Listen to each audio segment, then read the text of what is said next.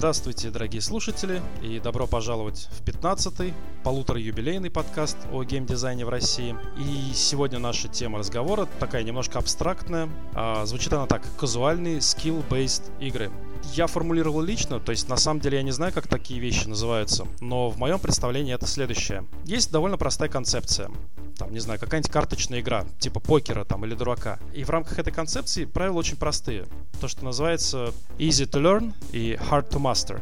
То есть легко понять правила, но очень сложно стать настоящим мастером и чемпионом. Вот именно о таких играх в разных именно вот их родных жанрах я и хочу поговорить. И по этому поводу сегодня с нами следующие гости. А, Андрей Трубецкой, э, ведущий геймдизайнер Неки.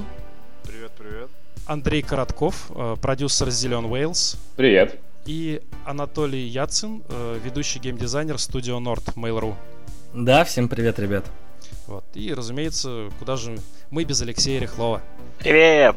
Вот. А, ребят, сегодня я хочу, чтобы вы рассказали каждый немного о себе. И мы начнем, вот у меня как выстроено в скайпе, дрон. Сначала дрон, потом Андрей, потом Анатолий.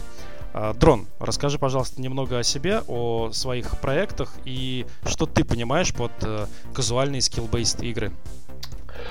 Так, ну сейчас, как ты правильно сказал, я продюсер э, в Zillion Wales.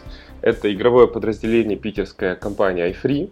Кстати, хочу сказать, что в iFree я попал как раз через э, курсы геймдизайна, который вел э, Леша Рехлов, о которых вы общались, кажется, на предыдущем подкасте, если я не ошибаюсь.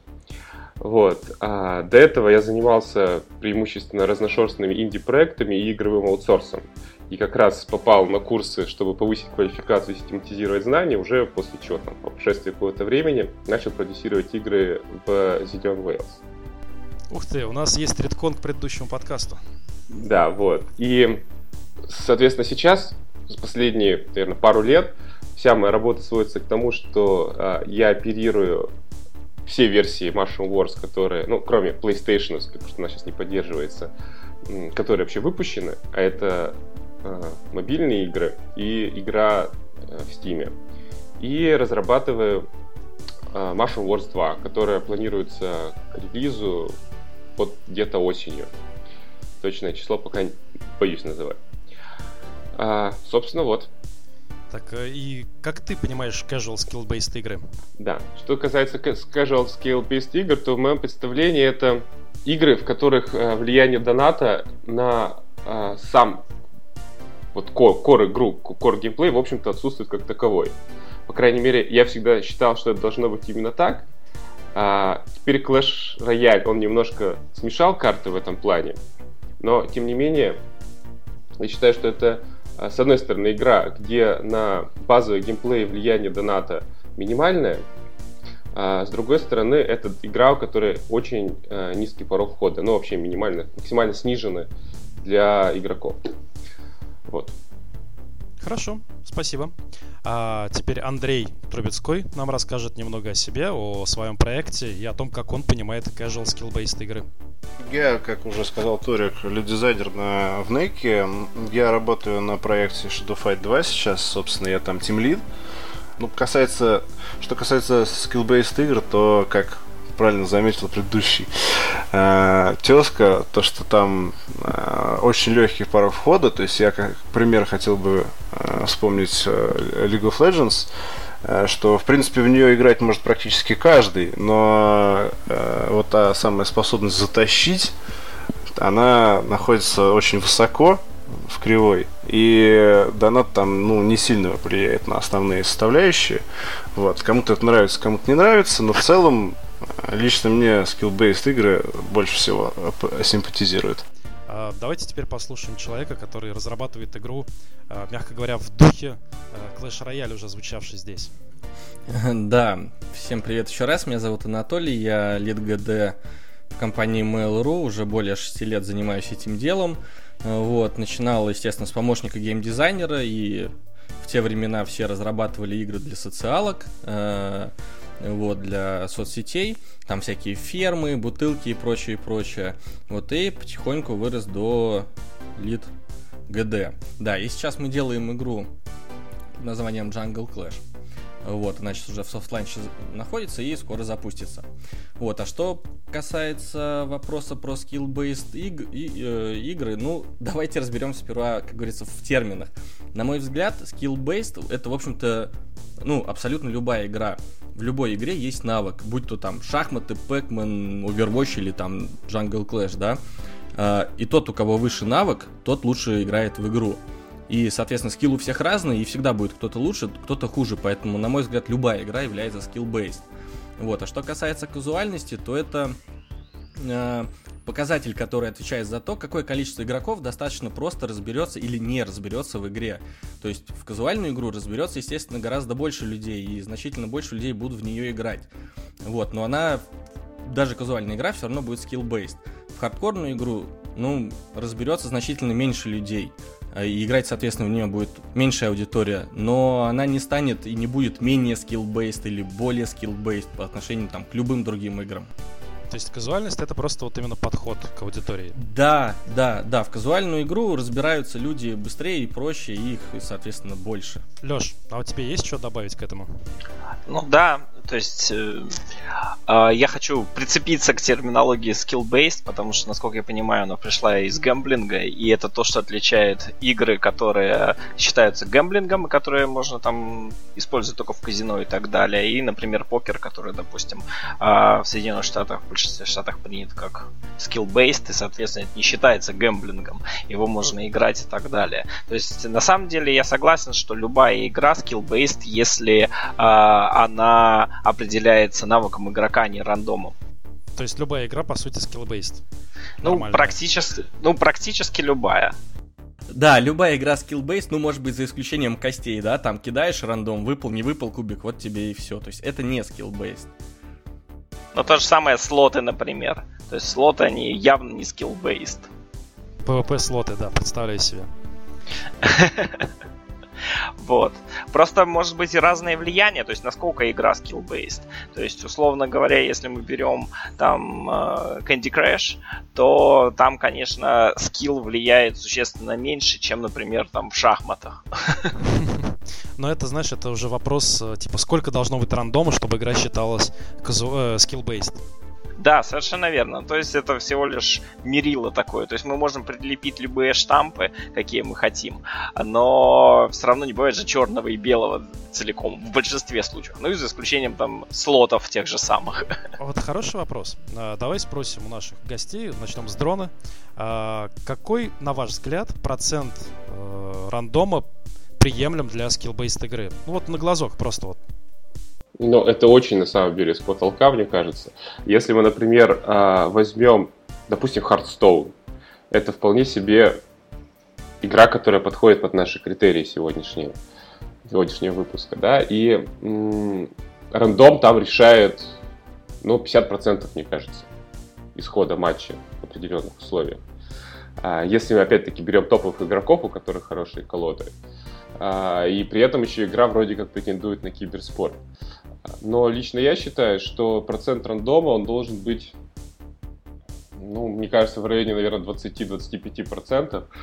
А, хотя, конечно, это с потолка, а вообще рандома как такого быть не должно. Рандом должны создавать сами игроки своими действиями а, в идеале. Я так понимаю, что в Mushroom Wars, э, там, в последней версии, рандома в принципе нет. Оба игрока в стартовых условиях одинаковые?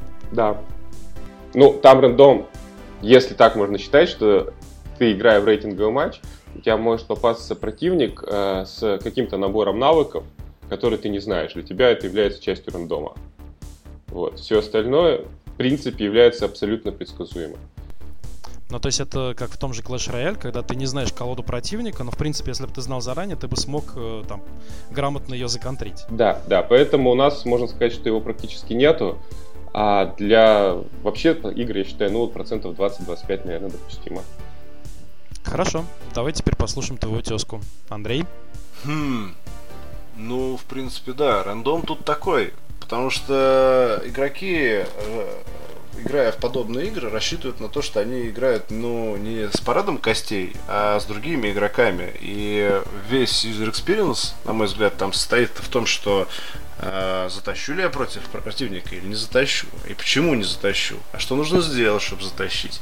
Понятно, что в любой игре существует минимум рандома какого-то или максимум рандома, но в данном случае я считаю, что он реально определяется системой как э, не ведущий фактор, а скорее там как дополнительный какой-то, может быть, сдерживающий фактор в каких-то местах. Ну вот смотри, ты сказал про то, что это игра игрока против игрока. А может быть в матчмейкинге есть какой-то рандом? В матчмейкинге рандом, он для чего? Нужно как бы с самого начала определить, что в твоей игре, если ты делаешь игру skill-based, э, для чего делается рандом в твоей игре? Для того, чтобы что? Чтобы сделать игру интереснее или как? Столкнуть лбами разных игроков и не давать им обузить механики, там, если где-то есть тонкий момент. Скорее второе. Скорее второе. Не давать им обузить. Ну, хорошо. То есть, э, допустим, э, матчмейкинг. Матчмейкинг сингл против сингла или матчмейкинг при пати или против при пати? Ну, с припатями сложнее с баланс, наверное, будет. Ты за матчмейки тебе ну, будет сложнее. Но вот, э, скажем, просто как пример приведу. Э, в Nitro Nation Online, над которой я когда-то работал, э, был некий рандом матчмейкинг заложен. Он заключался в том, что игра ориентировалась, во-первых, на твой скилл управления машиной, и, во-вторых, на твой рекорд, э, твой максимальный результат э, этого скилла. И, соответственно, иногда тебе могли подсунуть противника, который заведомо слабее. То есть, если ты бы действовал как раньше, ты выиграл в любом случае. Или, наоборот, заведомо сильнее. То есть, тебе пришлось бы либо сильно напрячься, чтобы его победить, но заранее ты этого причем еще и не знал. То есть, вот такой, например, рандом бывал. Ну, в матчмейкинге. Вполне нормальный рандом. То есть, в принципе, когда у тебя матчмейкер работает э, по правилам, у него же есть некоторое время, когда он ждет, что сейчас я смачу тебе подходящего чувака. А потом проходит некоторое время, не, сейчас я смачу тебе чувака по вилке. Эта вилка потихонечку расширяется, расширяется, расширяется. И понятно, что ну, в данном смысле э, рандом присутствует. И okay. он добавляет, на мой взгляд, интересности, потому что, ну, сейчас я сыграю с чуваком послабее, но, как бы, чтобы наращивать скилл, нужно играть с более сильным противником. Ну вот у тебя есть какое-то какое-то число, которое ты мог бы озвучить, типа что подбираю противника, там, условно, не более чем на 25% слабее или сильнее? Ну да, в целом вилка 20-30, мне кажется, оптимальный. Хорошо. Давайте послушаем Анатолия. Ну, да, я в целом согласен насчет вот э, взятых с потолка, так скажем, 15-20%, потому что, например, смотрите, э, если отбросить все, э, ну, вот эти подбор соперника, какая у него будет колода, да, если мы говорим о карточных играх, и взять идеальные условия, когда у нас играют э, два, например, одинаковых по скиллу игрока, то рандом там в районе 15-20% будет, по сути, делать партию. Если же игроки не разные, по, э, в смысле разные по скиллу, то есть кто-то сильнее, кто-то слабее, шанс в 15-20%, скажем так, то есть одну из, там, из пяти партий, да, э, будет давать возможность выиграть слабому игроку. В первую очередь это будет за, э, подзадоривать э, сильного игрока, который вроде бы играет лучше, но при этом все равно проиграл, потому что не проперло. И поощрять э, менее скилло, э, скиллового игрока. То есть он, конечно, играет похуже, но в принципе там одну из пяти каток он может на рандоме затащить, потому что вот поперло. И как бы вот в этих условиях вот 15-20% рандома на чтобы кому-то что-то зашло, в принципе, я считаю вполне себе адекватным. Слушай, вот ты хороший вопрос сейчас поднял. А, то есть получается так, что типа для хардкорных игроков мы оставляем как есть, а казуальным даем такую фору, что типа, чувак, если тебе повезет, ты можешь вытащить. Да, да, конечно. Это, я считаю, хороший мотиватор и для одних, и для других. А мы можем тогда считать, что это такой признак казуальной скилл-бейст игры, что даже казуалу может повести, и он вытащит там какой-то нереальный бой, да еще и друзьям похвастается. Да, конечно. И, по-моему, это будет э, вообще просто супер. Так в том же Хардстоуне есть такой момент, что я извиняюсь, что вклинился, что там же есть этот э, 20 ранг, вот, и казуалы спокойно себе играют до двадцатки, забирают себе рубашку, дальше сидят спокойно там ну, одну каточку из 10 вытащили, ну, две вытащили из 10, ну, приятно. Но раньше э, того, что до, до первой э, до первого ранга дойти, ну, это надо очень заморочиться. И дальше там уже как бы поле для тех, кто серьезно собирает колоды. Так что тут как бы и skill-based, он частично для казуалов хороший, и для мидкорщиков, для хардкорщиков, то есть как бы каждому свое. Да, да, все верно, согласен. И как бы вот этим вот моментом Харстоун лично мне симпатичен. То, что ты хочешь поиграть на расслабончике, ну поиграл на расслабончике, там быстренько взял 19 до 20 попарился. Хочешь поиграть посерьезнее? Окей, пересобрал колоду, пошел серьезно заморачиваться за жреца, а там, например. ну и так далее. Или там лица бить за ханта, ну и так далее. То есть, как бы, э, хочешь поиграть в игру так, хочешь поиграть в игру сяк, а игра-то от этого не меняется. По-моему, отличный пример. Слушай, вот э, ты просто поднял вопрос, что есть люди, которым интересно барахтаться в том в своем потолке, а есть там люди, которые там зажимают зубы и ползут там до легенд и там топовых тиров и так далее.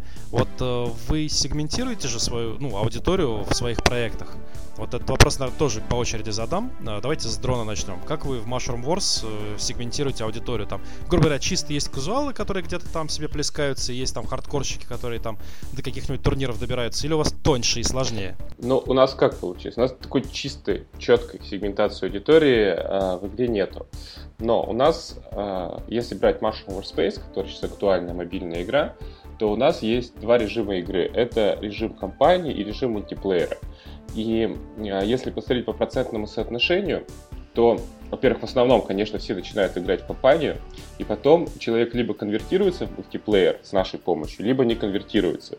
Вот. Если человек мультиплеер конвертируется, то он там уже, допустим, в игре надолго остается. Если он а, играет в компанию и ни в какую а, в мультиплеер а, не переходит, он через какое-то время там игру бросает. Вот. И м- прямо такого исследования мы не проводили, но а, по ощущениям и по косвенным факторам понятно, что все казуалы, они играют в компанию, и лишь некоторые, и они охотно играют в компании, и лишь некоторые в какой-то момент готовы попробовать мультиплеер. Многие игроки пробуют мультиплеер, играют несколько матчей, а, сначала их, естественно, там жестоко нагибают, а, и дальше видно, что кто-то поиграл несколько матчей один раз, поиграл несколько матчей через пару недель и потом вроде втянулся. А кто-то, проиграв первые там 2-3 матча, уходит и больше никогда не возвращается. Это можно считать э, с натяжкой некоторым разделением аудитории на казуалов и мидкорщиков, которые у нас в игре присутствуют.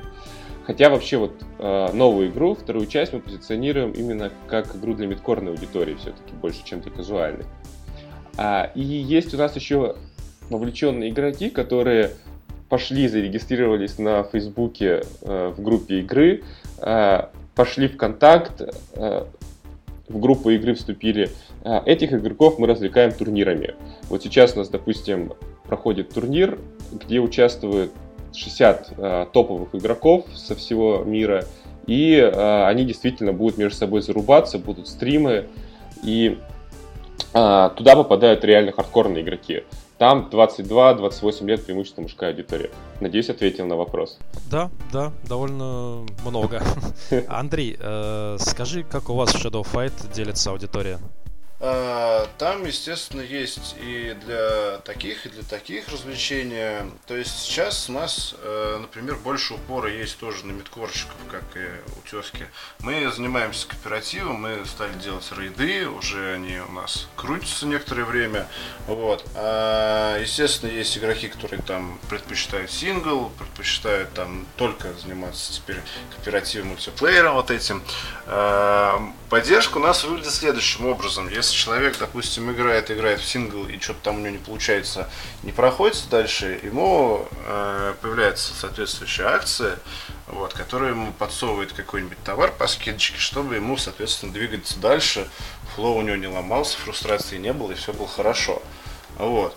То же самое примерно происходит в рейдах. То есть э, мы посматриваем э, на успехи товарища на полях боя, что он там делает, как он там делает, ну и, соответственно, пытаемся как-то подкрутить ему э, окружающую ситуацию, чтобы ему было поудобней, покрасивее посочнее игралось. Ну и, естественно, все это э, как бы сделано для того, чтобы он не уходил. Вот, то есть, э, как бы PvP у нас как такового пока нету. Э, вот, но кооператив есть, там, в принципе, народ общается, как-то соревнуется, то есть компетенции вполне себе есть. Вот. И в принципе, если человек хочет конвертироваться, так сказать, из э, казуала в медкорщики, то система его исключительно в этом поощряет. То что, э, ну, к примеру, там у нас обычный статус пак есть, э, который определенные результаты дает. А в статистике есть э, рыдовые, вот мы сейчас делаем, да, то есть э, зашел, что-то там не получилось, захотелось быстрого старта, ну, пожалуйста, вот будешь молодцом. Донат как бы влияет, э, как я уже говорил, чуть-чуть на порог вхождения, но так, чисто подталкивает. Вот есть новый режим, попробуй, поиграй, понравится, не понравится. Ну и так далее. Понятно. Анатолий, а у вас уже есть какие-то данные по сегментации аудитории именно вот в таком плане? А, ну, у нас сейчас э, разрабатываются турниры, и мне кажется, они как раз таки станут отличным показателем по делению игроков. А, фишка в том, что вход в турниры будет у нас э, за валюту, либо внутриигровую за голду, соответственно, либо за премиальную, за алмазы. И как раз таки этот турнир и будет показательным. То есть э, э, казуал никогда не полезет в турнир, тем более за деньги, которые он заработал, либо там вложил в игру, да. Э, естественно, там будет одна бесплатная попытка в день и так далее и тому подобное, но сам факт какой? То есть медкорщики и хардкорщики, я считаю, будут готовы э, бороться за крутую награду, даже если вход в турнир там будет стоить там золото либо алмазы. Вот, при этом турнир там не будет превышать э, по длительности 15 минут, нужно будет провести всего 3 боя.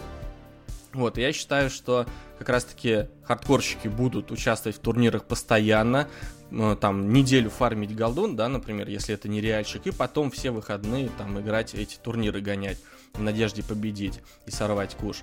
Реальщики, соответственно, хардкорщики тоже будут бахать туда алмазы и участвовать в турнирах, потому что это адреналин. А медкорщики будут этим заниматься, но просто немножко меньше. Возможно, просто играют одну эту бесплатную попытку каждый день.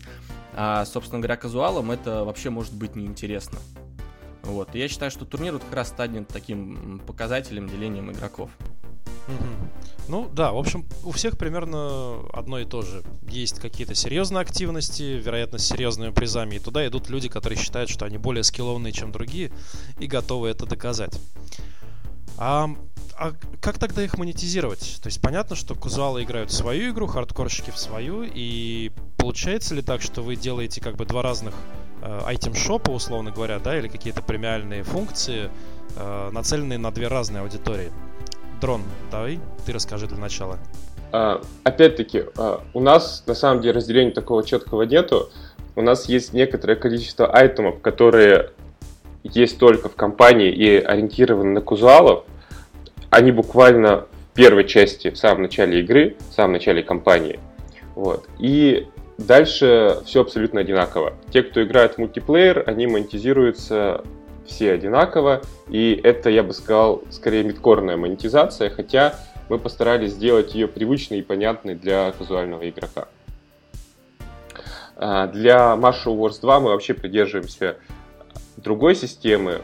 Мы, во-первых, делаем игру премиальной и хотим сделать систему наподобие а, League of Legends скорее, когда игроки именно что платят больше за, за кастомизацию и какие-то рюшечки, нежели за а, прогресс тот или иной в игре. Понятно. А, Андрей? Ну, у нас похожая ситуация. У нас есть предметы, которые роляют в сингле и не роляют в рейдах. И есть предметы, которые, соответственно, роляют в рейдах, но не роляют в сингле. Вот. И те люди, которые хотят связать свою жизнь в ближайшую э, игровой сессии на рейды, они затариваются там, условно говоря, в одной вкладке.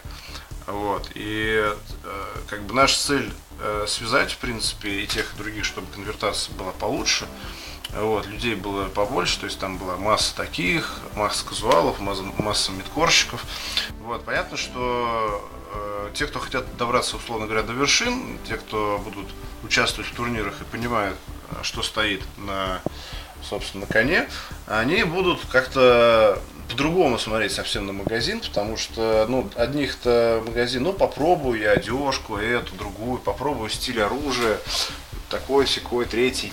А другие, соответственно, в сингле они пробуют э, то или иное оружие, там, покупное, или то, что, которое они выбивают. Вот. А в рейдах они э, намечены на максимальную эффективность. Соответственно, они ищут то, что им больше по душе, то, что больше подходит их стилю игры собирают специальный сет. То есть они более выборочные? А, ну, как? А, в принципе, когда играешь э, в шефе, э, ты имеешь возможность попробовать большую часть экипировки, которая там происходит, которая там имеется.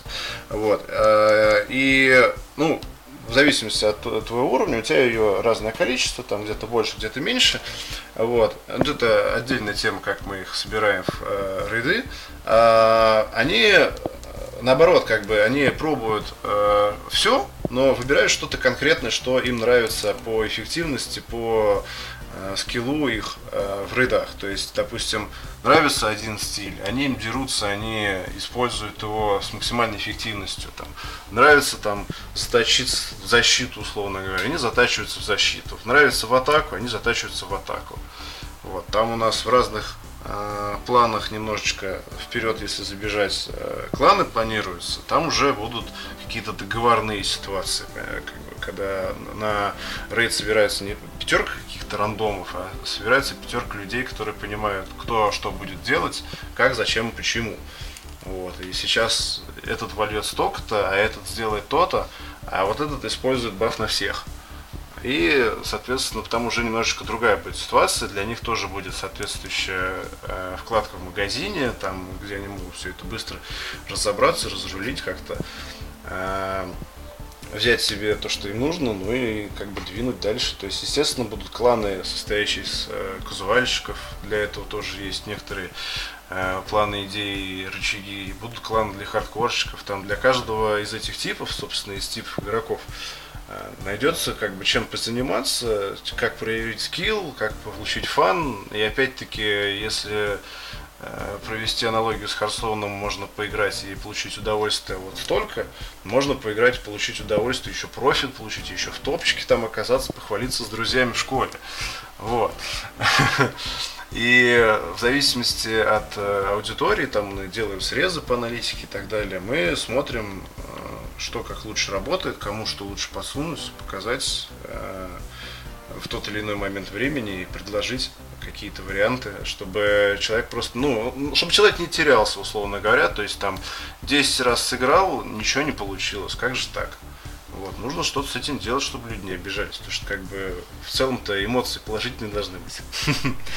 То есть вы еще и так подкручиваете немножко э, в Item Shop? Как подкручиваем? Мы не совсем Item Shop подкручиваем, мы подкручиваем, э, что будет с игроком после того, как он там победит или проиграет. То есть какие-то акции, как я уже говорил, там э, отсматриваем, там АБ-тесты проводим. А, потому что, ну, зачем нам нужны недовольные игроки? То есть понятно, что э, недовольный игрок, там, у него есть определенная модель поведения, та или иная, но э, поведенческая психология жутко сложно анализируется, жутко сложно прогнозируется, и можно как бы ткнуть пальцем в небо и хорошо попасть, а можно и в ногу все выстрелить.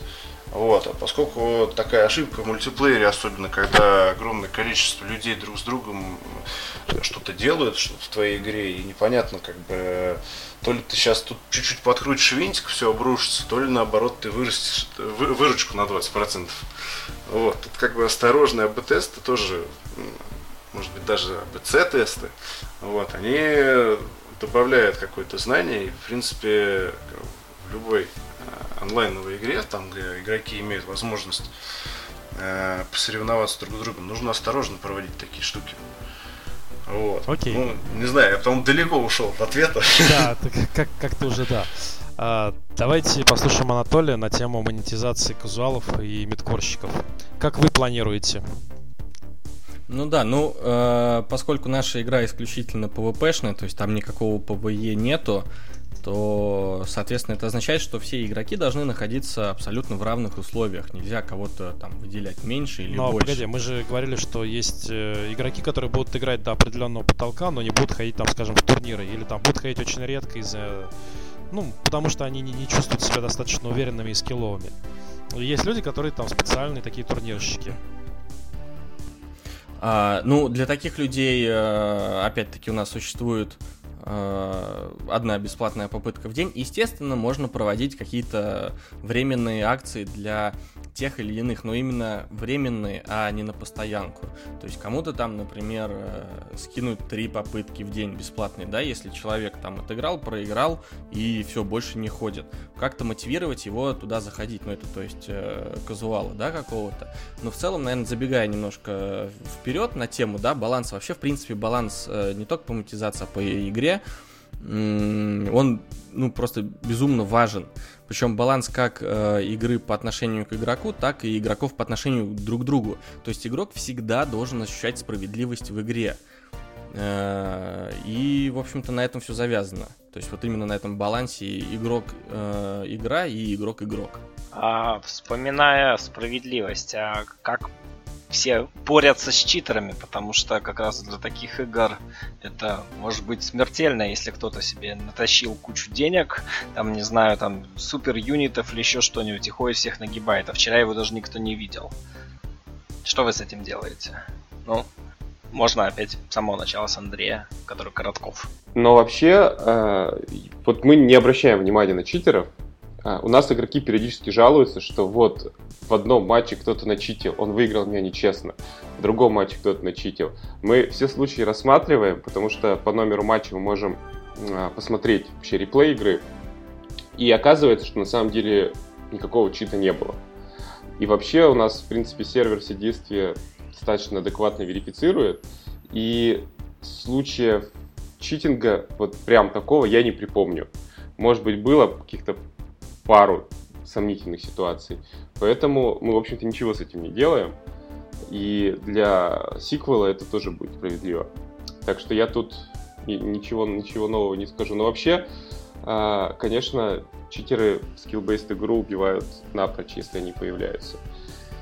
Это факт. Правда, да, да. Ну, э, у нас ситуация выглядит следующим образом. У нас э, тоже верифицируются ряды, то есть э, понятно, что если есть клиентские игры и что-то лежит у пользователя на диске ну, или на телефоне, э, понятно, что это рано или поздно может быть взломано, особенно если мы про Android говорим, да.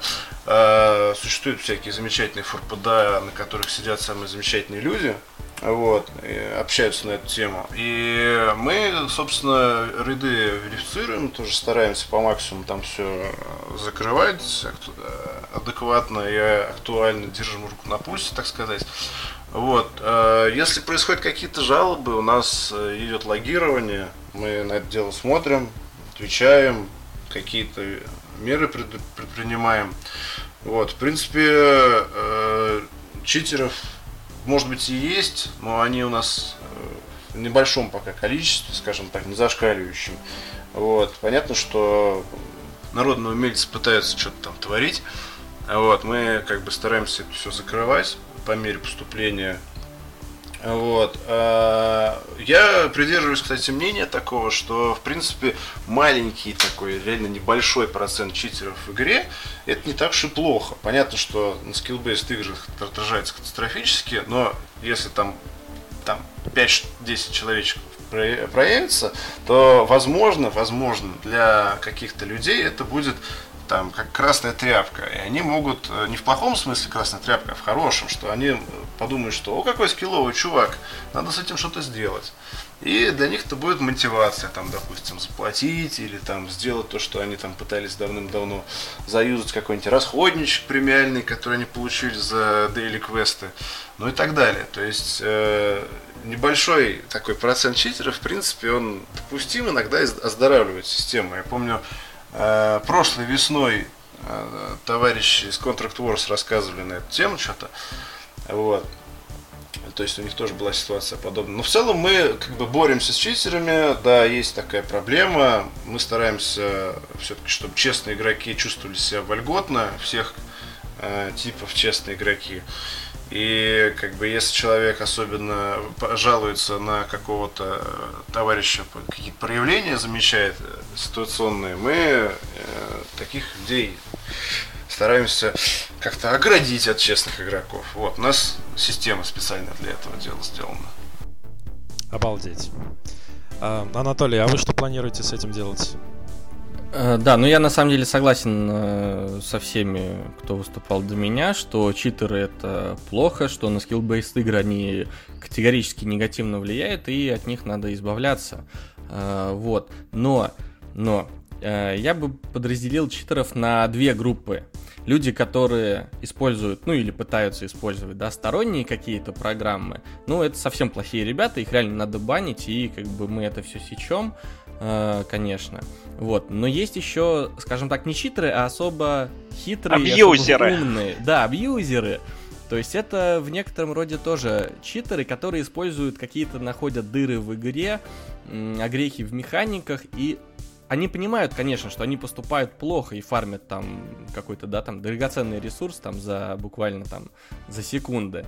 Вот, они знают, что их потом накажут, но они все равно этим пользуются. И с одной стороны, это в этом виноват игрок, конечно, что он там себе заабьюзил какую-то гору алмазов, да, там через дыру в игре, через механику.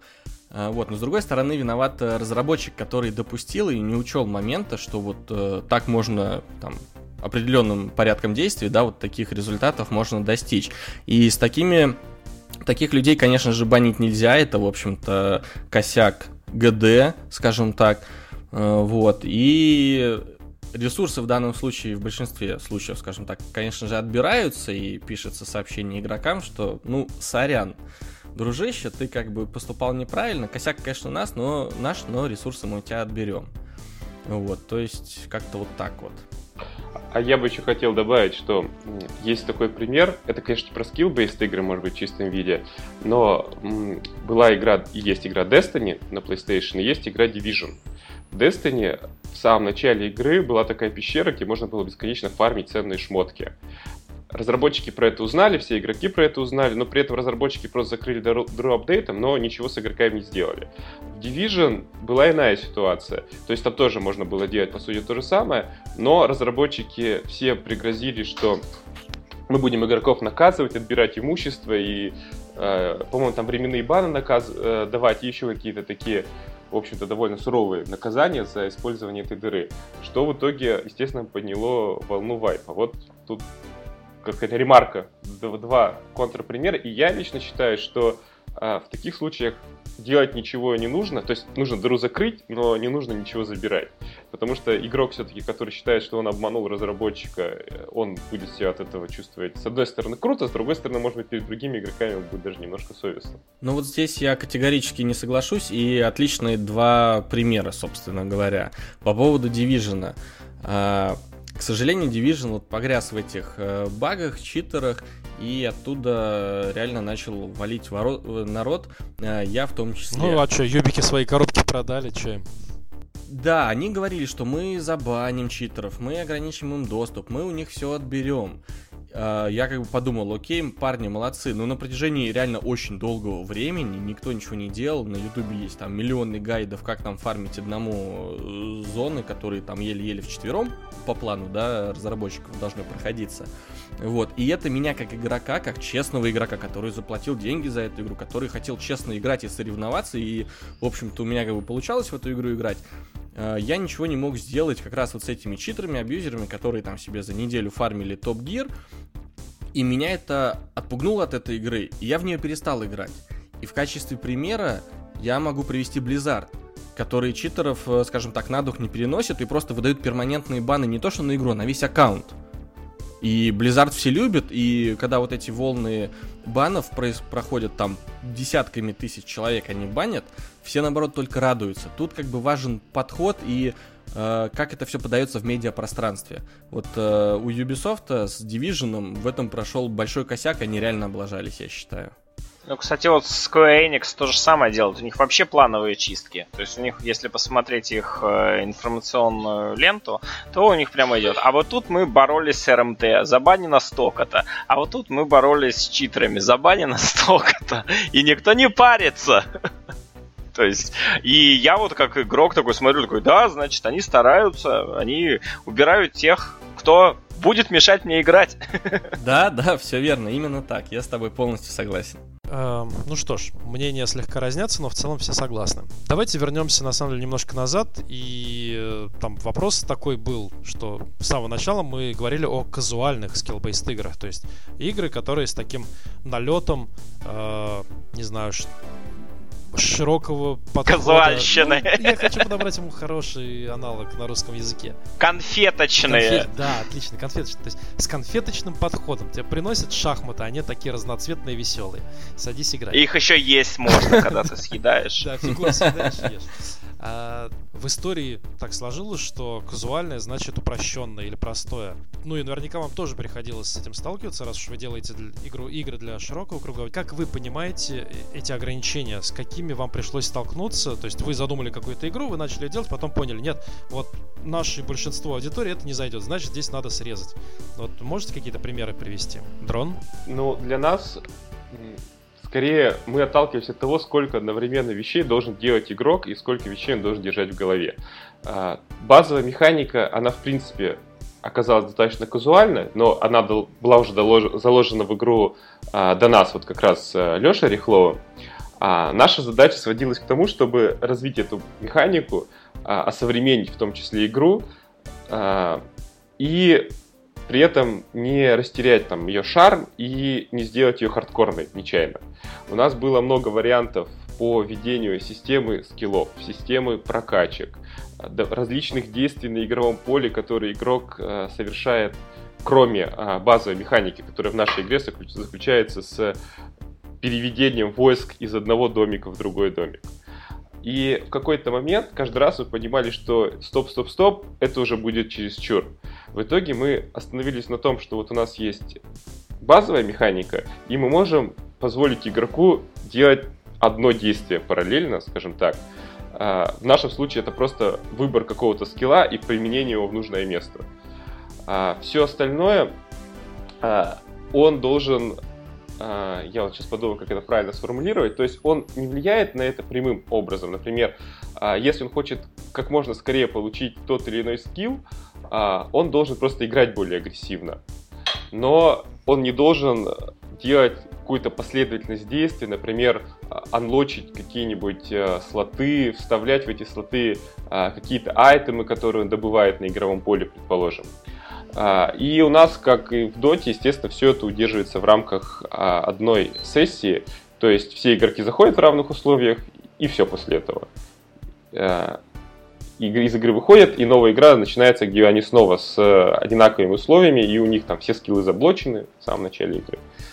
Вот. Немножко путано, мне кажется, ответил. Да, но подожди, ты э, остановился на главной вещи, что вы э, постарались сократить количество вещей, которые требовали внимания игрока.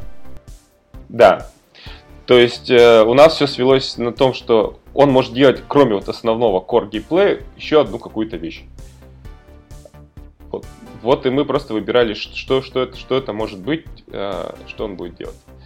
Плюс потом мы решили все-таки добавить еще дополнительный параметр, что в зависимости от того, а, все-таки чем он хочет пользоваться, он должен немного выстраивать с, тип своей игры, стратегию в большом смысле. То есть либо от атаки играть, либо от обороны, либо еще что-то. Но это косвенно определяется тем, за какого героя начал играть, а, то есть еще на этапе мета-игры до самого боя. Ну, окей, да, понятно. Вот, э, Андрей, теперь я хочу послушать тебя про Shadow Fight, и отдельно я хочу, наверное, или прям сразу говорить про управление, потому что все-таки у вас файтинг прям файтинг, там со стиком и кнопками, и, ну, мне это не очень, кажется, не очень казуальным. Ну, э, что касается второй части, э, там пришлось пойти на такие вещи, что коллизии у нас, э, коллизии по рукам не считаются. Вот. У нас не считаются коллизии по оружию. То есть там войти в клинч и устроить парирование, это пока э, относится к третьей части больше, чем к второй. Точно так же, кстати, как коллизии по рукам. Вот. А, что еще? А, если противник упал, то по нему коллизии, соответственно, тоже не проходят. Также у нас упрощенная система ворота. То есть, э, в принципе, не нужно обладать каким-то космическим скиллом, реакцией там, или гигантским планшетом, чтобы что-то попасть в кнопочки или успеть увернуться, чтобы, соответственно, эффективно сражаться.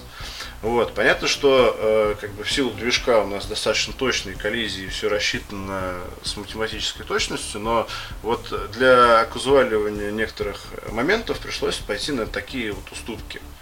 Вот. Понятно, что как-то это пришлось компенсировать с другой стороны, то есть там делать различные стили, которые помогают игроку сложных ситуациях там, или дают ему какую-то дополнительную возможность, какой нету э, бесплатного оружия, условно говоря.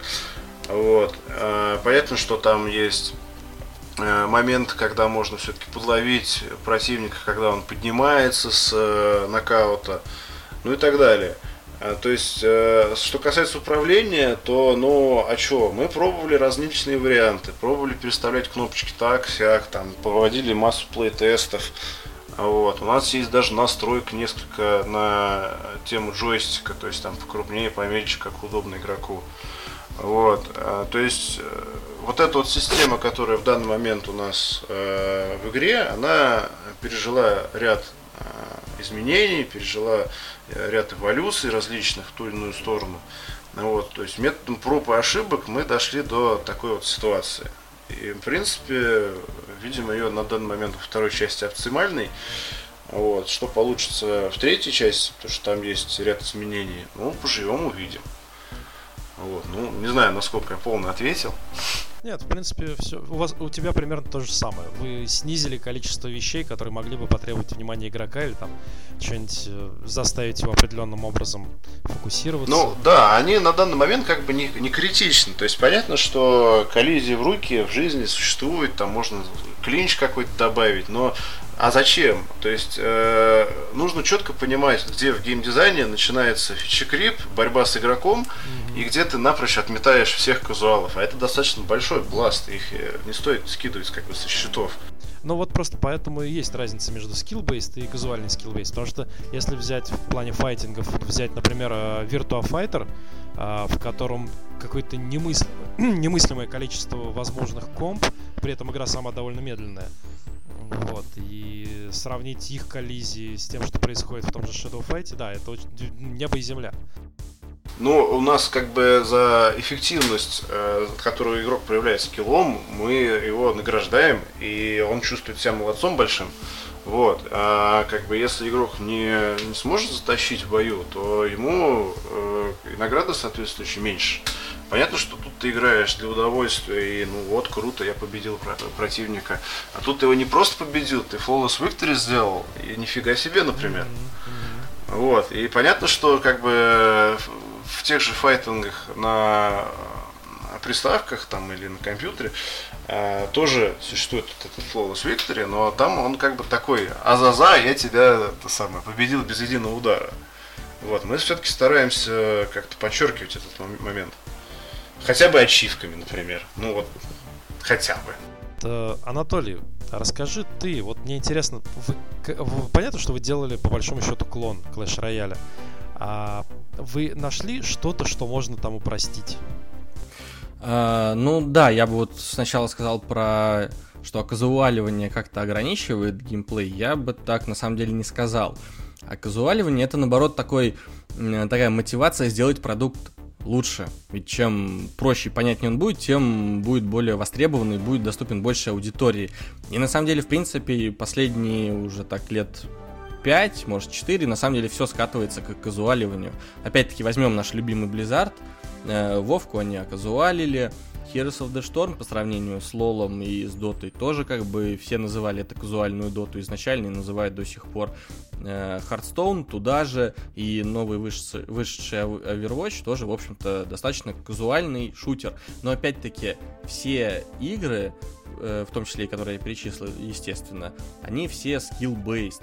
И как бы кто лучше играет, у кого skill, skill выше, тот и молодец. Вот.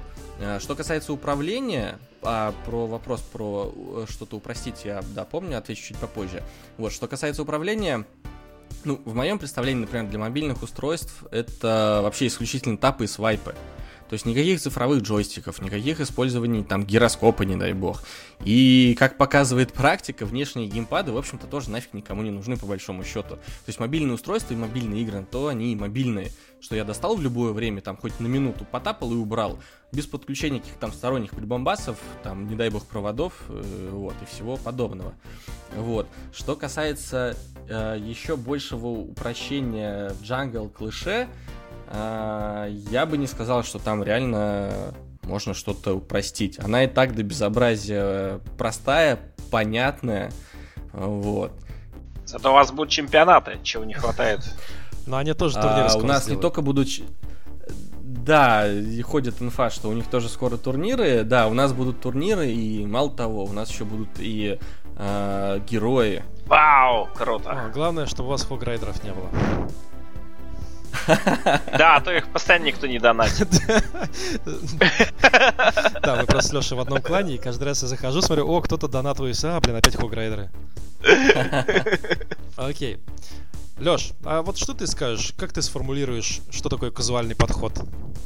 Я думаю, это старая добрая пословица. Помнишь, такая хорошая игра это не в ту, в которую нечего больше добавить, а, то, а в то, нечего изъять из которой больше нечего изъять, да. И вот если дойти до состояния, что больше из игры ничего не вытащить, чтобы она не перестала быть уже той игрой, которая была задумана, вот она и станет на самом деле как можно ближе к казуальной, насколько это возможно для данного жанра, условно говоря. Собственно, так изначально и делались э, Mushroom Wars, но все-таки я не считаю, что они достаточно казуальны для нормальных игроков. Ну, видишь, Дрон же сказал, что упрощ... Mushroom Wars 2 упрощеннее, чем первая часть. Вот, да, там потому что было еще куда идти, потому что все-таки она делалась э, для консолей. И э, на тот момент, когда она делалась, все-таки никто не ждал супер казуальную на консолях. То есть это была такая супер симплифицированная стратегия. То есть я хотел сделать изначально стратегию, которая будет играться за 15 минут. Но при этом, чтобы это все еще был РТС и вполне себе такой, ну, зубодробительное, чтобы можно было как в старике обмануть кого-нибудь или еще что-то сделать, да. Но при этом один вид юнитов, один вид ресурса, те же самые юниты и так далее. Вот. Так что я считаю, вот если нечего больше отрезать, то значит мы приблизились как можно ближе к казуальному состоянию, а дальше можно уже добавлять, если это необходимо. Неплохо. Перейдем к следующему вопросу, тоже касаемо казуалов. А, понятно, что чтобы расширить аудиторию, нужно и графически тоже подойти к максимальному количеству людей. И поскольку даже не знаю, как правильно это сказать. То есть, грубо говоря, можно зайти в каком-нибудь там в реалистичном арт-дизайне и сеттинге, можно зайти там в фэнтези-фантастике, да, и у них есть определенные э, градации по приемлемости, что ли. И кому-то нравится, там, скажем, большинству нравится э, больше реалистик, чем sci-fi. Или там больше фэнтези, чем тот же sci-fi. И когда мы говорим о, об арт-дизайне, мы тоже имеем в виду какие-то вот определенные стили. И, собственно, мой следующий вопрос именно о том, э, вы сознательно выбрали тот стиль, арт-стиль, в котором вы работаете э, на своем проекте, или, скажем так, это уже какое-то наносное вынуждено было, вы были вынуждены принять решение в пользу него?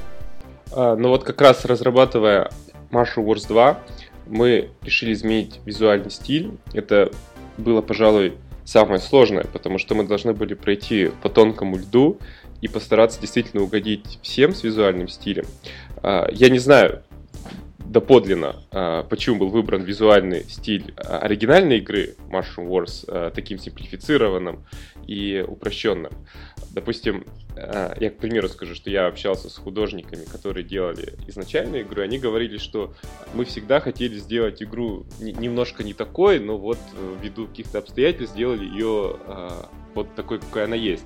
А в первой игре мы имеем ну, я бы не сказал, что прямо там супер казуальный арт, скорее он такой стилизованный и немножко, может быть, даже хипстерский, как сейчас модно, но тогда это еще не было таким трендом, насколько я помню. Леша первый киберхипстер.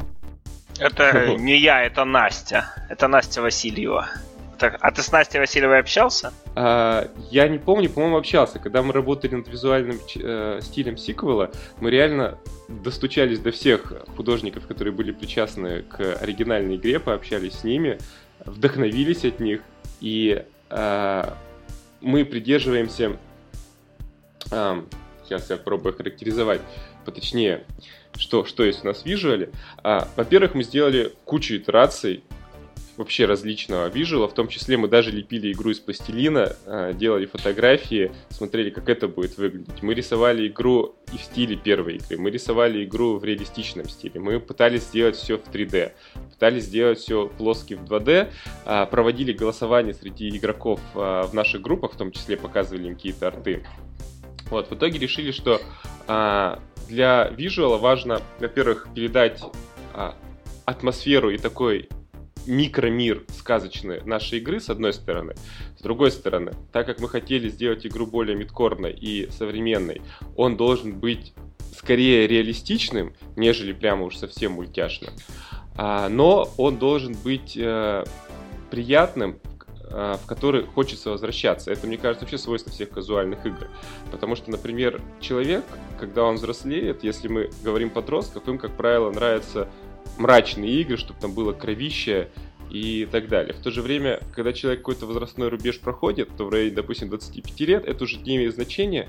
Ему скорее важно прикоснуться к чему-то эстетически красивому. И если мы говорим про казуала, который не играет э, постоянно в хардкорные игры, то э, это как с поп-музыкой. Э, арт должен быть приятный, не должен отягощать чем-то лишним. Вот примерно в этом векторе мы и старались двигаться. Это, кстати, интересный подход. А, Андрей, а у вас было какое-то наследие? Или вы делали тоже заново арт-дизайн? Самого первого Shadow Fight э, мы как бы выбрали, э, как мы, наш генеральный продюсер, э, выбрал вот эту стилистику таких азиатских каких-то китайско-японских боевых искусств. Вот. И, в принципе, достаточно долго и придерживались. Естественно, там по сюжету рано или поздно пришлось от нее отойти. Там sci-fi в конце начался некоторый. Вот. И третьей части я могу сказать, что из-за перехода, полного перехода в 3D а, и, в принципе, какого-то развития такого, что мы хотим больше свободы игроку дать, а, было решено добавить туда как бы не только азиатские а, боевые стили, но и там европейские, возможно, какие-то смешанные боевые искусства. Вот, то есть, в принципе, изначально у нас была концепция, что Shadow Fight это про кунг-фу и же с ним и, и мы ее придерживались. вот. И сейчас э, игроки, собственно, ждут от нас того, что они видели в первых двух частях. И даже был случай, когда в самом начале э, презентаций э, третьего Shadow Fight, там скриншот какие-то были, немножко видео, э, на нас посыпалась куча вопросов и даже возмущенных возгласов. Как же так? Вы всегда были про тени, про силуэты, Shadow Fight же. Где? Где вот это все? Потому что там показали человечков в 3D, которые замечательно нравились, махались. Вот, но как бы ту часть, которая именно Shadow, э, не показали, и пришлось ее как бы допоказывать. То есть э, сеттинг и стиль, он движется у нас через все части. Вот. Мы там какие-то от него отклонения считаем возможными, но в целом как бы фишку нужно держать целостной. И, как правильно заметили в предыдущем вопросе, лучше выкинуть какую-то часть концепции, чем добавить. Вот. И с фичи-крипом мы э, боремся очень активно. В том числе и в артстайле. Спасибо. Анатолий, а у вас э, используется какое-то наследие от... Э, что у вас там, Jungle Heroes, да, по-моему? Да, у нас полностью наследие, конечно же, Jungle Heat а. Вот, то есть такое мультяшное, современное милитари, немного там, немного, может, про еще и будущее, да, захватили. Вот. И, соответственно, когда мы разрабатывали Jungle Heat, на таких игр на рынке не было. То есть вот это милитари и именно мультяшное. Э, фишка в том, что мы не хотели вот делать вот это милитари э, серо-зеленое, все одинаковое, то есть оно скучное и мало кому интересное. При том, что игра вроде как бы не такая уж и реалистичная, да, чтобы делать прям реалистичное милитари. Э, поэтому мы выбрали вот такое мультяшное милитари, яркое, красочное. И как бы одной из главных фишек было, да, ярко узнаваемые герои которых мы ввели спустя некоторое время после релиза игры. И как раз игра была нацеленной должна была цеплять э, не только, э, скажем так, э, ребят школьного, да, там возраста, но и взрослых людей, там, дядь 30-40 лет, кто как раз помнит и знает хорошо этих героев, там, Сталлоне, Шварценеггер, Лара Крофт, там, Чак Норрис и тому подобное. Вот. И, соответственно, Jungle Clash — это полностью, конечно же, наследие Jungle Heat а, это, можно сказать, одна вселенная, и мы продолжаем вот развивать эту тему, вводить новых э, персонажей, новых героев. Ну, у нас там, по-моему, уже порядка 12 героев, вот, но это герои, я сейчас про Jungle Jungle э, Hit. А в Jungle Clash, да, у нас тоже будут узнаваемые герои, очень узнаваемые, я думаю, если бы я вам показал, вы бы угадали всех. Но они немножко из другой стилистики, я думаю, совсем скоро вы их увидите. Вот, это тоже очень узнаваемые персонажи. Окей, uh, у меня остался, наверное, один такой большой вопрос uh, про контент. Такая больная мозоль, наверное, всех фри-то-плейных игр, которые действуют как Game as a Service, uh, необходимость поддерживать интерес в игроках, и большинство просто бросают им в топку новый контент периодически. Как вы, собственно, с этим справляетесь? Вы создаете новый контент или, там, скажем, реюзаете старый или используете в каком-то виде UGC? Или ставите, не знаю, какие-то длинные задачи, квесты, цели? Дрон? А, ну, мне кажется, что как раз большое преимущество skill-based игр в том, что в... там можно сделать так, что там не нужно будет поставлять новый контент. Фактически э, skill-based игра сама себе user-generated контент. Потому что, в принципе, если вы создаете нормальную среду, где пользователи будут соревноваться, вам нужно что сделать? Нормальный ледер, какие-нибудь кланы, и оно будет само дальше все крутиться. Вот мы идем в этом направлении. То есть, если брать, например, сейчас мобильный Marshall Workspace, то мы там вообще не добавляем практически нового контента, а когда мы добавляем новый контент, то это э, контент компании большим куском, который мы, например, хотим добавить. А сами игроки, они, они играют в мультиплеер, они получают удовольствие от мультиплеера, они получают удовольствие от прогресса а, в топе игроков, они получают удовольствие от турниров. А, для этого есть вокруг всего этого некоторая система ресурсов, которые им приходится гриндить, а, иногда докупать. А, и мы ввели Э, вот в Martian Warspace был введено, это еще было наследие Martian Wars 1, когда его пытались сделать фри-то-плейной игрой. Это некрасивое решение, от которого мы сейчас отказались, но там есть подобие энергии. Э, за проигрыши ты теряешь э, жизни, и потом ты должен ждать восстановления этих жизней или покупать их.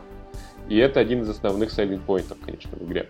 Ну, то есть ты считаешь, что вот э, skill-based это там, ну, шахматам уже не нужна новая доска, соответственно, вот и skill-based тоже не нужны новые карты. А, ну да, мы добавляем их, но у нас нет проблемы, что контент быстро выжирается. То есть игроки радуются, когда появились новые карты, ну замечательно.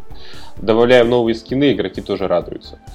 Вот, ну, сейчас у нас, в принципе, нет системы скинов в игре. Вот мы как раз ее добавим большим куском, посмотрим, что будет, насколько хорошо скины зайдут, допустим. Вот. Поэтому это преимущество skill-based игр. Ну да, у нас примерно похожая ситуация. Э, у нас э, изначально игра состоит из зон, и каждой зоне привязан какой-то пак контента. А, то есть это оружие, это шмотки какие-то, это расходнички. Вот. А, естественно, у нас есть добыча ресурсов, чтобы добывать э, их нужно участвовать в тех или иных активностях. Эти активности, естественно, требуют а, новых вложений каких-то по контенту, и он выжирается с некоторой скоростью.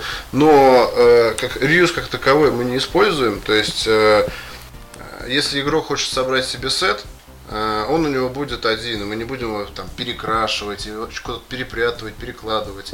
Э, но, э, как правильно заметили для меня, что в мультиплеере есть вот этот user generated в некотором роде, что игрок хочет собрать сет, а его друг хочет собрать этот сет, но модифицировать его так или иначе. Они будут разные, эти два сета. Вот, он берет себе э, одно оружие, у него нравится стиль этот, этот берет себе другое оружие, и вот они начинают соревноваться. Э, по поводу длинных целей, есть у нас такие штуки, э, мы ставим цепочки задач перед игроками, вот, они понимают, что сейчас у них есть краткосрочная задача, потом они там через какое-то время там, по ней продвинутся, у них будет среднесрочная, ну и Ultimate Goal, понятно, тоже имеется. Вот. А сейчас э, сюжетная линия сингловая закончена как таковая, и мы переключились на рейды. Соответственно, паки контента у нас будут связаны с рейдами. Вот. Естественно, когда появляется новый рядовый босс, э, игроки это все воспринимают э, крайне позитивно, вместе с ним появляется еще много всего интересного. Вот. Дальше по плану у нас э, в относительно обозримом будущем будут кланы, ну и там, соответственно, будет тоже пак всякого разного вкусного. Вот. Ну и кланы как бы тоже будут между собой что-то делать, э, соревноваться, как-то создавать, э, собственно, геймплей друг другу. Вот. Изначально мы планируем сделать попроще, ну а там как пойдет, что-то где-то подкрутим, аналитика покажет опять-таки. Вот, но э, вот как бы как такового, как таковой проблемы с э, выжиранием контента у нас, конечно, э, в некоторых случаях она имеется, и мы стараемся ее решить побыстрее, вот, то что, ну, понятно, что если контента нет, все плохо, люди уходят. Но э, костяк игроков, которые полюбили эту игру не за то, что ух ты, новые картиночки, а, все понятно, ладно, а которые буквально пишут в интернетах гайды, какое оружие лучше, как им лучше пользоваться, какой тайминг при использовании того или иного стиля канает против того или иного босса, вот. А, такая ситуация есть. А, мы планируем развивать и развиваться именно как бы в этом ключе, и в том числе и в следующей третьей части. То есть там еще больше будет вариативности и коллекционность добавится. Как бы сейчас мы начали делать, а там она расцветет пышным цветом буквально. Вот. Понятно. Понятно. У вас немножко другой подход. А, Анатолий, я даже не знаю, есть ли в клышах э, какой-то контент, который может выжираться, разве что какие-нибудь, не знаю, дополнительные арены. Ну, в целом, на самом деле, любой контент э, может выжираться, как минимум тем, что он надоедает. Вот, то есть даже если это user-generated контент, что естественно, просто огромный плюс в копилку игры, да, который повышает шансы на успех. То есть это, как уже говорили, а, турниры, рейтинги и кланы, это, конечно, вообще все супер, вообще без вопросов.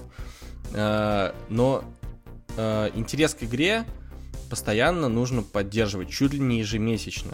То есть каждый месяц вводить какие-то обновления, какие-то ивенты, там, новых героев, новые карты. И, например, когда, если мы говорим про ивенты, мы там, допустим, на протяжении полугода вводили раз в месяц по новому ивенту, который там длится там 2-3 недели, то спустя полгода, когда их вот 6 штук накопилось, их постоянно ротировать. И как бы для нас это удобно в том числе потому, что мы уже один раз, например, его запустили, посмотрели статистику, оценили, увидели, что мы сделали правильно, неправильно, там сям подкрутили, еще раз запустили.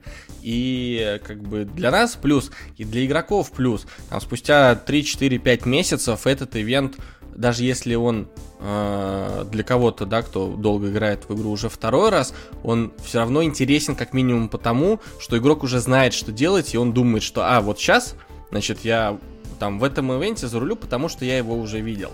Э, для игроков, которые только-только пришли, для них это вообще будет впервые ивент, да, то есть так мы и вроде игрокам делаем добро, и у себя ресурсики немножко экономим, и, да, как-то э, все это смотрим, насколько правильно мы делаем.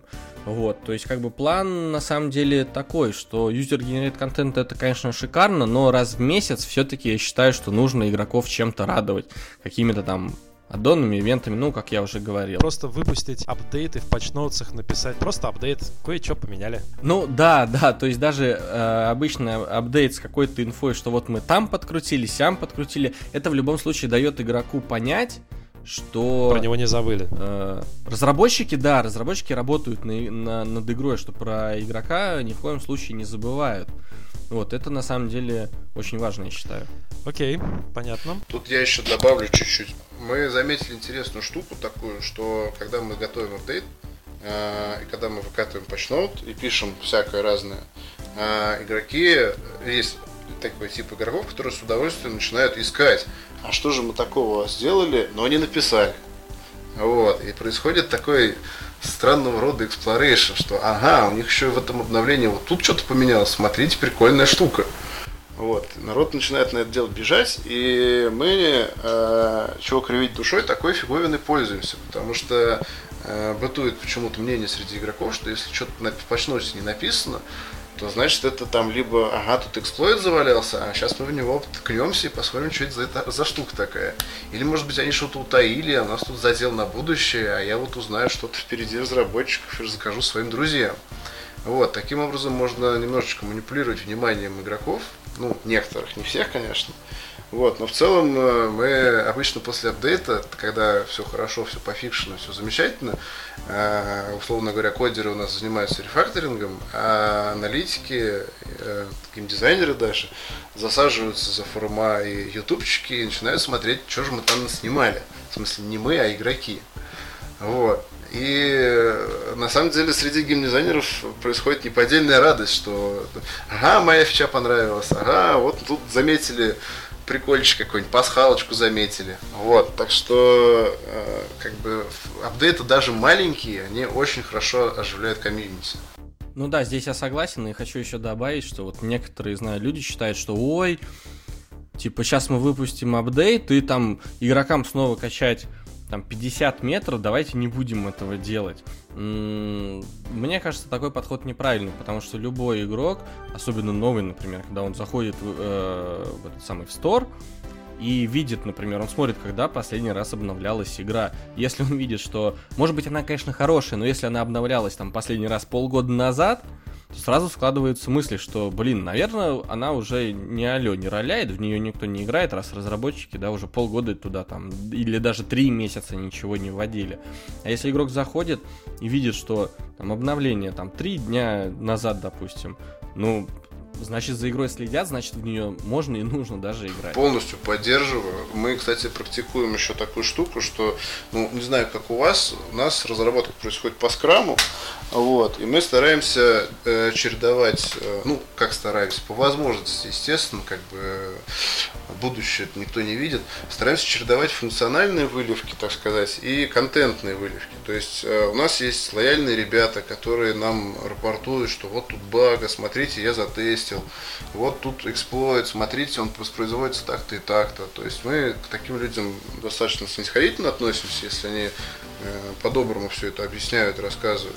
Мы стараемся чинить все, что нам приходит в суппорт максимально быстро э, и выкатывать это как отдельный апдейт. И обычно э, от этого оценки-то растут, потому что, ну, поторопились там где-то с контентом, что-то там чуть-чуть что-то как-то не получилось, есть бага. А вот мы через две недели буквально кучу всего пофиксили, и эту багу пофиксили, и тут все хорошо, народ радуется, класс, ребята, у вас стабильность пошла, пойду-ка я, пожалуй, вернусь в игру.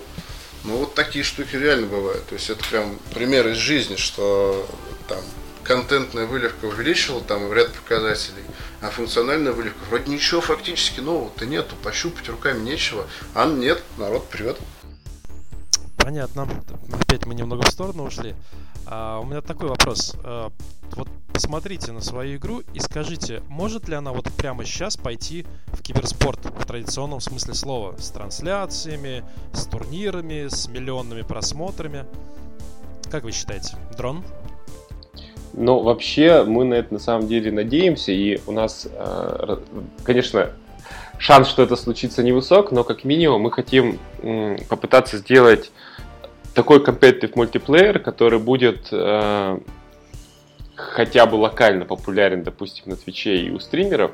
Э, для примера можно взять, ну, например, Rocket League, который не является киберспортом, ну, по крайней мере, на данный момент.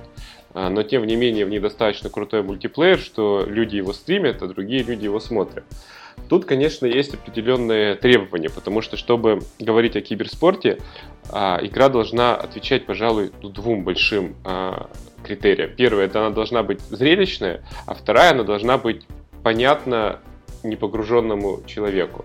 Хотя здесь, конечно, есть контраргумент, допустим, та же Dota или StarCraft, но мне кажется, что в общем случае э, эти два критерия, они способствуют популяризации игры как киберспорта. И а, именно сиквел, так как мы его делаем таким образом, что монетизация никак не влияет на геймплей сам по себе, то я считаю вполне себе готов для того, чтобы стать э, прямо competitive мультиплеер и, возможно, даже киберспортивной игрой. Андрей, как ты думаешь, файтингом есть место в киберспорте? Ну, а почему бы и нет? Мы с вводом рейдов стали замечать, что люди снимают по ним а, стримы, люди снимают по ним видосы. Вот, у нас даже стрим с Канобу был, не побоюсь этого слова. Все было достаточно хорошо и удачно. Вот, и как бы э, в Shadow Fight втором это у нас такое небольшое поле для э, разных проб экспериментов смелых. А в третьей части мы уже серьезно рассчитываем на а, вот эту вот киберспортивную составляющую, потому что все, что хорошо зашло а, во второй части, мы, естественно, перенесем в третью и улучшим. Вот, но на данный момент во второй части это все находится в достаточно зачаточном состоянии, но мы будем это развивать, потому что, естественно, как бы, ну, какой скилл-бейс файтинг без киберспорта? Ну, как же так? В 2016 году. Ну, кстати, насколько я помню, какой-то файтинг пытались продвинуть в эти самые в Cyber Olympic Games. Не, не помню уже. Ну ладно. А, Анатолий, скажи мне, пожалуйста, вот я лично, глядя на Clash Royale, а, там, когда они проводили первый этот турнир в Финке, а, что-то мне показалось, что не очень. Все-таки слишком много рандома. Как ты думаешь? Ну, мне кажется, тут в первую очередь дело на самом деле не в рандоме. То есть я согласен, что да, два столпа это игра должна быть зрелищная и понятная, но есть еще третий тоже очень важный фактор, и мне кажется, на самом деле самый важный среди них всех. Это баланс игры и ну, собственно говоря, нахождение участников всех в равных условиях и в играх, в которых можно донатить э, и тем самым повышать свой скилл, ну, вернее, даже не свой скилл, неправильно сказал, донатить и повышать шансы на победу не могут быть э, киберспортивными. Потому что в первую очередь, ну, киберспорт это что? Это когда ребята собираются и гоняют турниры, да, будь то какой-то лан локальный, либо онлайновый, либо там какой-то вообще городской, международный и так далее чемпионат. Вот. И как раз на эти турниры-то, если мы как бы не говорим, да, о профессиональной сцене, о профессиональных киберспортсменах, которые за это деньги получают, а обычных ребят, я просто знаю, я сам в детстве увлекался киберспортом и ездил в ЦГ в Москву, вот, играл на разных дисциплинах, и поэтому очень важно, чтобы просто обычный школьник, у которого там 50 рублей на обед, да, в школу, мог прийти на турнир и скиллом затащить. Вот в таких играх, как э, э, Clash Royale, да, у него этого сделать не получится, потому что у него не будет э, необходимой колоды. И, на мой взгляд, это уже как бы все, не может игра считаться настоящей профессиональной кибердисциплиной. Э, если посмотреть, э, во всех текущих играх, э, собственно говоря, никакого доната нету, и там исключительно 90-80% скилла, да, и там 10-20% рандома. Вот, и как бы Если брать Hearthstone, например, то там я здесь не буду настолько категоричен, потому что в целом, в целом, э, там можно собрать себе колоду путем э, долгой игры, скажем так, да, и крафта определенных карт, и собрать там одну-две колоды, на которых ты, в общем-то, сможешь играть и даже там участвовать в турнирах. Вот, но что касается игр, в которых ты можешь донатить, получить там крутые обилки, крутые шмотки, крутые там перки, крутых персонажей, карты и так далее и тому подобное, э, то, на мой взгляд, в общем-то, это не кибер э, дисциплина, потому что в киберспорте, в общем-то, так же, как и в обычном спорте, все должно быть по-честному, как говорится, без допинга и без всех вот этих вот вещей. Понятно. В общем, вижу солидарность, зрелищность, понятность и честность. А, я еще хотел добавить момент маленький, что, ну, на мой взгляд, что киберспорт это больше про зрелище, э, да, и вот ты спрашивал, как файтинг зайдет в киберспорт, но тут не обязательно по интернету все это делать. Мы уже третий девгам подряд сажаем людей, сталкиваем лбами, и получается из этого достаточно классно, и, в принципе, есть даже довольные победители, естественно. Вот, а, то есть, почему бы, собственно, и нет. Третья часть выглядит достаточно интересно. Во второй части народ играл с удовольствием позапрошлом году на том же Девгаме. Вот.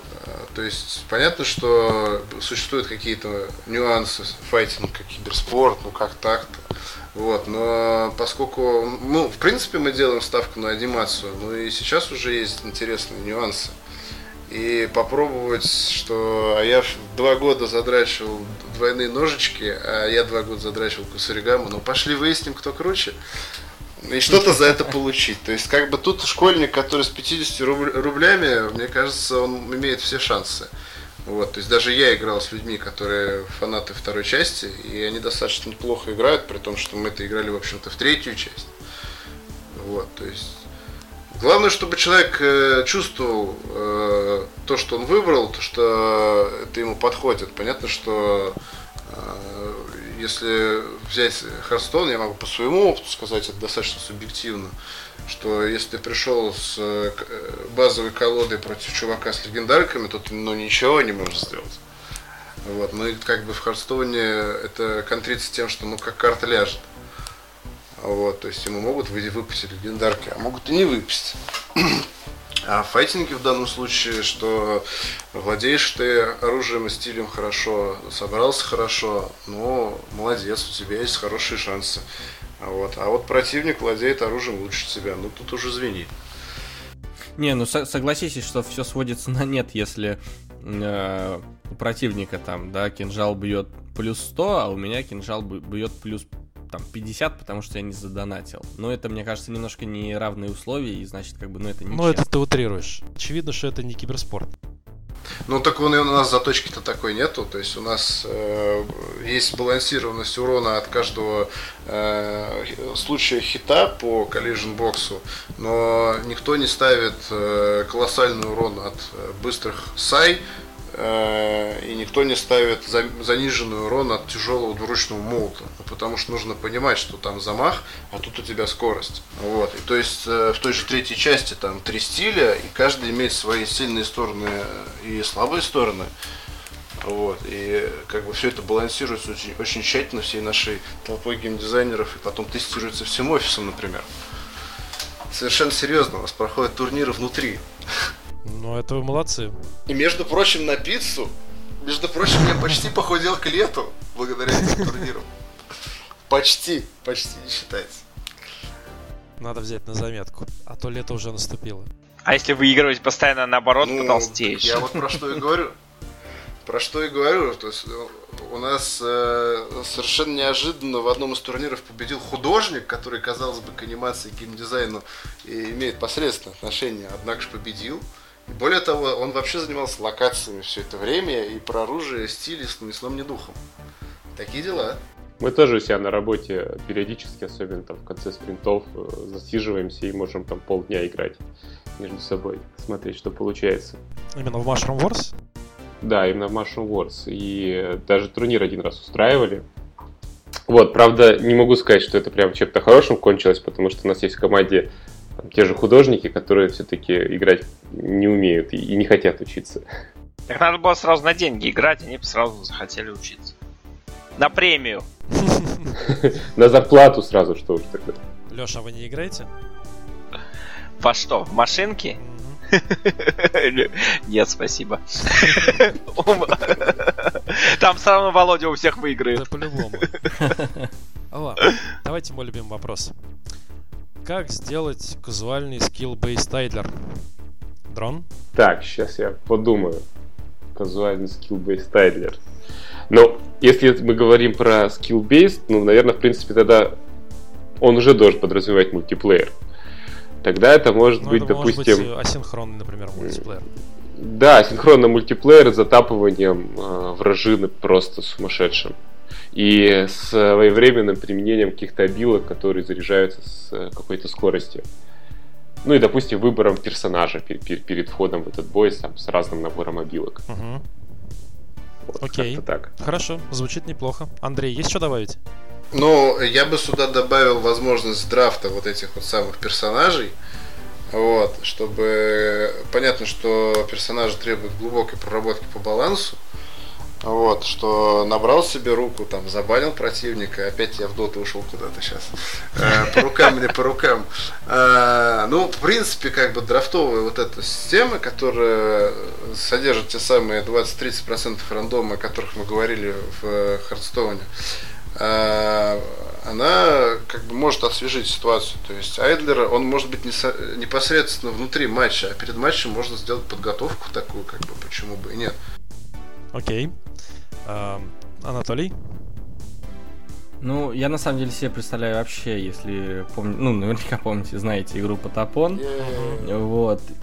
И вот такую штуку только сделать из нее PvP, когда две толпы одного и другого игрока сталкиваются друг напротив друга, и, собственно говоря, каждый у себя на экране начинает Ритмично э, кликать. вовремя тапать, да, вовремя тапать, э, свайпать необходимые фигуры, и тот, кто делает лучше, тот, собственно говоря, и будет наносить больше дамаги и побеждать. Это Всё звучит просто. здорово, да, но, к сожалению, это уже не то. Просто Айдлер... Это уже не Айдлер. Да, это какой-то Guitar Hero PvP, да. Не, ну вот, кстати, вот э, вы, вот предыдущие два оратора, на мой взгляд, очень неплохо изобрели Батлер. Ну все, мусим стартап. Срочно запатентовать, а то Торик украдет. Как всегда. Вот, ладно. Конечно, подарю Wargaming. Давайте, э, расскажите мне свое видение будущего вот этого не жанра, а вот этого подхода к казуальной скилл-бейст игры. Можно даже на примере своей игры или там своего вижена следующей игры. Дрон? Так, сейчас я подумаю. Я просто над этим вопросом не думал. Что здесь, что здесь можно сказать? Ну, наверное, если говорить про будущее, то ис- раз уж у нас все идет к казуаливанию, то а, на мобилах, мне кажется, если мы говорим про мобильные игры, появится определенный сегмент, который сейчас уже вырисовывается. Это именно таких э, skill-based игр, но в них не будет, э, скажем так, прямого доната, влияющего на геймплей. Примером может служить, э, ну вот ребята не так давно запустили э, игру, похожую на Contract Wars, э, Mobile Strike называется на Google, допустим. Она, пускай не является казуальной, но это, в общем-то, skill-based игра, в которой донат решает минимум чего-то. И мне кажется, вот сейчас она будет в ближайшее время идти вот, вот в этом направлении, если говорить про мобильные игры. Вот. А если говорить про а, консольные, например, игры, то ну, опять-таки, хороший пример является Rocket League. Мне кажется, просто такие игры будут появляться с какой-то периодичностью. С- Так, с потолка сложно снять какие-то прогнозы на э, то, что прям вот может случиться через 2-3 года. Угу. Хорошо. Андрей, твое мнение? Ну, я как э, старый киберспортсмен ставлю на PvP. И хочется верить, что все-таки в будущем с развитием э, технологий соединения мобилы к мобиле можно будет зарубиться э, в прямом смысле с соседом по парте, вот, или даже там э, с коллегой, почему бы, собственно, и нет. Вот. Все-таки я, наверное, сделаю ставку на онлайновое PvP, может быть, даже mass PvP. Э, Благо мощности, каналы и сигналы по- помогают. Вот. А, В принципе, хочется какого-то развития в сторону о, в сторону опять-таки того же киберспорта. Я когда точно воодушевился в Инглоре, но сейчас как-то подусихло все это. Вот. И в таком вот ключе я очень надеюсь, что во что-то удастся поиграть. Вот. И это будет не только файтинги. Хорошо, Анатолий, твоя очередь. Да, я согласен с предыдущим оратором, то, что user-generated контент обязательно, PvP просто must-have, как говорится. И э, RPG элементы обязательно. И дело не в том, как бы не в механике игры. Мне кажется, уже ну столько всего придумано, что что-то новое изобрести достаточно сложно, а в том, как юзеры между собой будут э, взаимодействовать. И то есть, действительно, когда я смогу там к соседу по партии подойти и стукнуть телефон на телефон и начать там воевать, это реально будет круто. Вот, без этих всех вот сейчас я скачаю, сейчас я, погоди, в поиске набью, а погоди, я сначала там стор запущу, открою, так у меня скач... Ой, интернет пропал, да, вот без всего этого.